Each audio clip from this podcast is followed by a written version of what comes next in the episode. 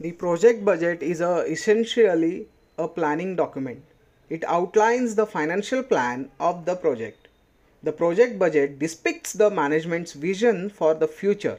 It aims at specifying future financial course of action for steering the project.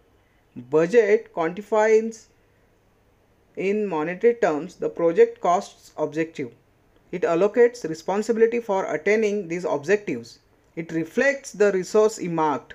It pinpoints the result to be achieved by the responsibility. It provides a standard for measuring effectiveness and efficiency with which activities are to be performed.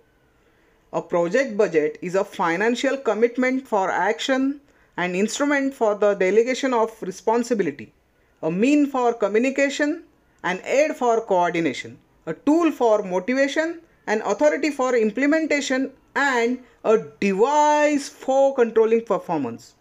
A project without a budget is like a missile without a guidance system or a ship without a navigational instrument.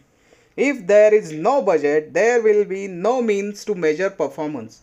Without working without quantified objective and without commitment of amount is to be a working aimlessly.